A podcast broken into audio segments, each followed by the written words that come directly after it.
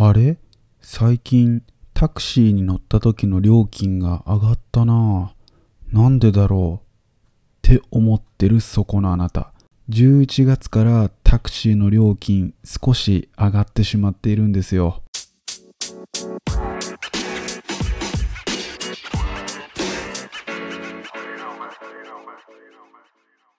はい、えー、ということで東京ではですねタクシーの料金が11月14日から値上げしたらしいです。なんと値上げは15年ぶりみたいですね。これまで初乗り料金は420円からスタートしていたんですけど、この、変更によって500円からスタートするということになったそうです。また、255メートルあたり100円ずつ、まあ、その後料金が増えていくっていう計算の仕方になったそうです。えー、なんでタクシーの料金が上がったのかというと、やはりコロナで、えー、お客さんが減ってしまった。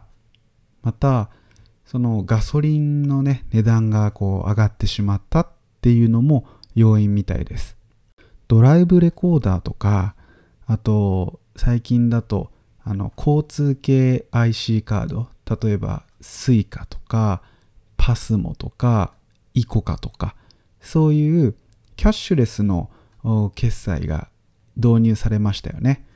それによって、まあ、コストがどうしてもかかってしまったっていうのが理由みたいです。日本のタクシーと海外のタクシーの違いを知ることができて、なかなか興味深いと思います。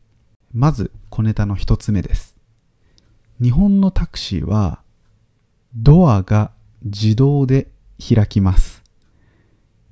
日本に長く住んでる人は、いや、当たり前だよ、知ってるよって思うかもしれないんですけど、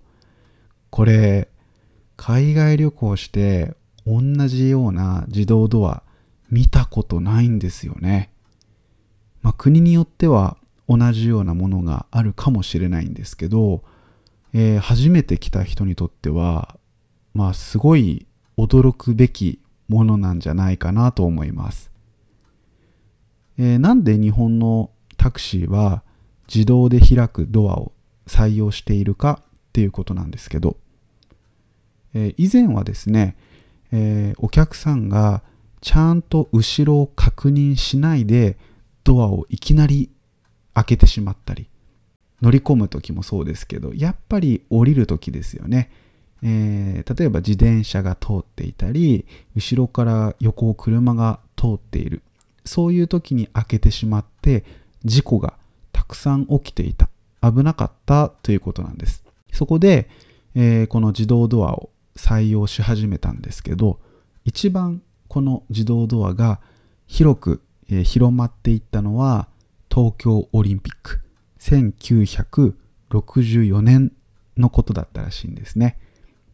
えー、海外から多くの方が日本を訪れてえー、いらっしゃいましたので、えー、おもてなしの心を見せようじゃないかということでこの自動ドアが多くタクシーに、え、つけられるようになった。そういった歴史があるそうです。はいそれでは次の小ネタです。助手席という言葉の由来についてですタクシーだけではなくて車全般そうなんですけども、えー、運転をするその車を走らせる人が座る席のことを運転席と言います。その運転席の隣にあるのが助手席です。助手っていうのは何かを助ける人のことを助手というふうに言いまして、これ実はですね、タクシーの用語だそうなんですね。えー、昔日本では着物を着ていた人が多くてタクシーに、えー、乗ったり降りたりする時にその着物がドアに引っかからないようにとかね、えー、降りたりするのが大変な人を手伝ってあげる人が必要だったんですよなので運転席の隣に助手さんっていう人が一緒に乗っていて、えー、降りたり乗ったりするのを手伝っていった。それが普通の車にも普及をしていて、まあ今ではね、普通に、えー、助けてるわけではないんですけど、助手席なんていうふうに言う言葉が浸透していったということなんですね。え最後に、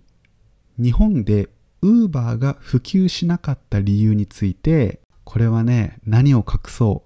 う。日本のタクシーがすごいからなんですよ。まあ、そもそも今回値上げしましたけど、